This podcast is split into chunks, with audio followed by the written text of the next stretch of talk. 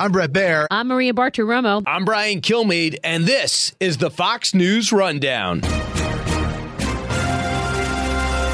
Wednesday, July 7th, 2021.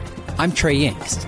The COVID 19 pandemic changed the way people work, even causing many to resign from their office 9 to 5 positions. Today's employee is looking for flexibility. They're not just looking for that job opportunity, but they're looking for that job lifestyle coupled with that opportunity, which is a different position than employees were in pre pandemic when they were looking at jobs. This is the Fox News Rundown, Evening Edition. New research shows that employees in Iceland, for example, who work four days a week, were productive and happier than before. The study is significant amid reports that a vast number of Americans are leaving their positions amid the COVID-19 pandemic. In April, nearly 4 million Americans left their jobs, according to data from the Bureau of Labor Statistics.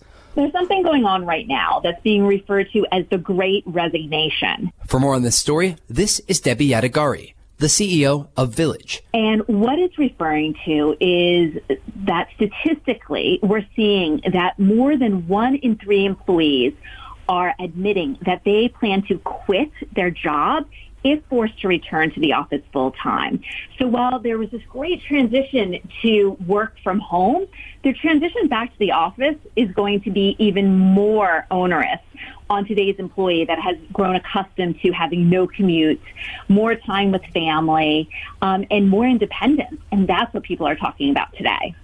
Why are we seeing this shift in decision making. I mean, I, I saw the statistic out there that in April, nearly 4 million Americans left their jobs. And that's according to data from the Bureau of Labor Statistics. What's driving this change in behavior? As I said, it was that taste of being able to get away from the commute and get away from the office. And it is shocking where while there were so many jobs that were lost during the pandemic and that continue to be lost, um, we are now seeing that there is great demand on employees as businesses are trying to jump back into the economy with full force. And they're struggling to retain and um, attract new employees and top talent. And as a result, employees are quickly realizing that they hold the upper hand when it comes to negotiations, which include where and when they work. Uh, today's employee is looking for flexibility. And so they're not just looking for that job opportunity, but they're looking for that job lifestyle coupled with that opportunity, which is a different position than employees were in pre-pandemic when they were looking at jobs. Everything has changed now how do families play into this decision making? Last year, you and I talked in the middle of the pandemic, and we were talking about the struggles that working parents face as they have to figure out how they juggle all of this and this new environment and the work from home environment and childcare. What's your take on the role that families play in the decision making? Families absolutely have a role. I think as employees individually are looking at their roles, they're turning to their family members and seeing that it's a team decision. Um, partners who are sharing child care uh, responsibilities are looking to see like whose job can give a little, um, who can be there for the kids.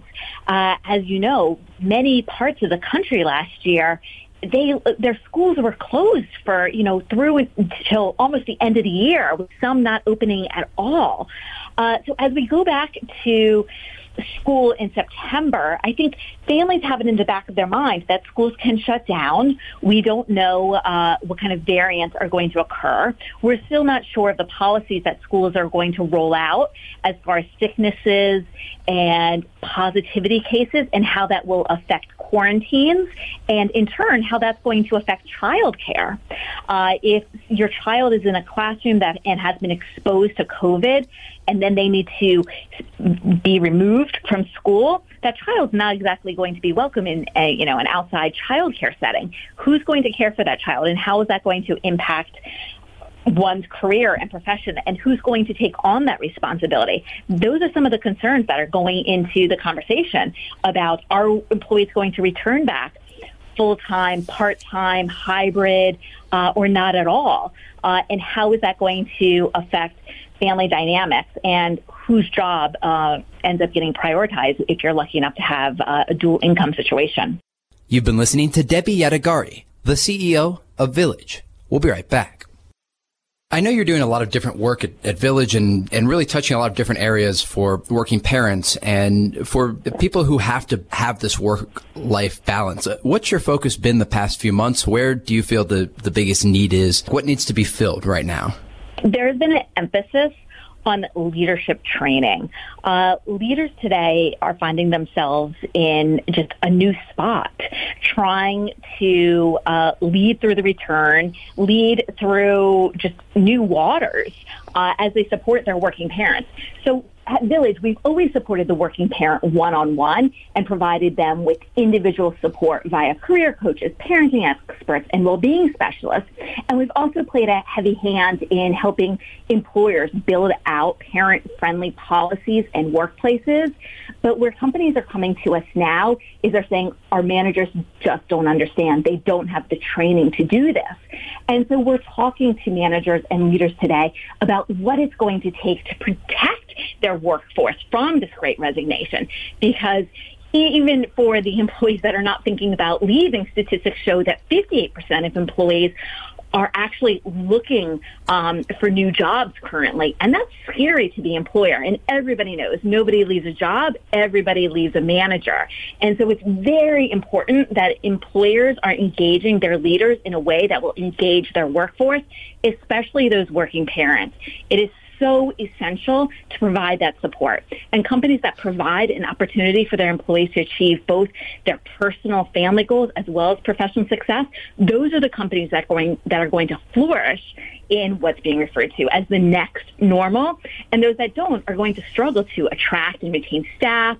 They're going to continue to suffer decreases in gender diversity and also continue to risk claims of discrimination. So there is a huge light shining down on employers and the need to support working parents that wasn't there in the same way pre-pandemic. And that's going to continue um, forward into this next normal as we return to the office for certain. So, what advice do you give to businesses then who need to retain some of these positions, especially manager positions that are more difficult to fill? And you can't necessarily just train someone right away to know the ins and outs of a company and also know how to manage the people. Right, absolutely. Um, well said. And we know that the more senior uh, somebody is is in a role, um, the more costly it is to replace that position, upwards of as much as 300% of an employee's salary. So we need to have more communication, and that's harder given that right now most employees remain in remote setting. Managers, supervisors, managers of managers, because as you said, we risk losing managers as well as employees. We have to have communications. We have to understand and acknowledge that the return to work is going to look different for everybody, and we need to touch base with our team members one-on-one to figure out what is unique to their particular situation and how we can meet their needs. At Village, we always talk about finding that win-win for the employee and the employer, and that's never been more true than right now as everybody's dealing with their own personal situations. Uh, childcare, for instance, is very difficult to obtain right now, and uh, individual employees are struggling to line up resources going into the fall when offices plan to return um, to you know what used to be. We have to bring empathy to the situation and we also have to have clearly defined expectations. So once we've collected the feedback from employees, we have to make sure that there's no being wishy-washy as we go forward. We understand the needs of the employees, and as an employer, we're setting the expectations, ideally, that are win-win, and we can have check-ins going forward to make sure that as we've set the plan today, that continues to work. Um, but by setting the expectations of work hours, the amount of flexibility that can be provided, we're able to empower our working parents and our employees to adjust their outside personal lives in a way that's going to meet the needs of their ongoing professional needs at the same time. So number one, just more communication and more frequent communication at this time. There's a lot of anxiety, a lot of concerns. Uh, for many working parents, their children have never known anything other than having mom and dad work from home.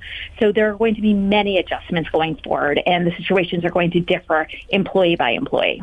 Really useful information, especially for employers out there who I imagine in many cases don't know what to do to stop the, the flow of people leaving companies for a different lifestyle or a, a different work environment. Debbie Yadegari, the CEO of Village, joining us once again on the Fox News Rundown Evening Edition podcast. Debbie, thank you very much. Thank you so much, Trey, for having me here today.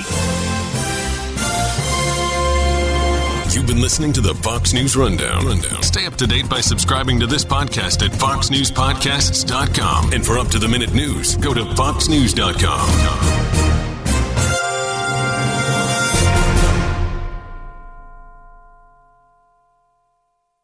Listen to the all new Bret Baier podcast featuring Common Ground, in depth talks with lawmakers from opposite sides of the aisle, along with all your Bret Baier favorites like his all star panel and much more. Available now at foxnewspodcasts.com or wherever you get your podcasts.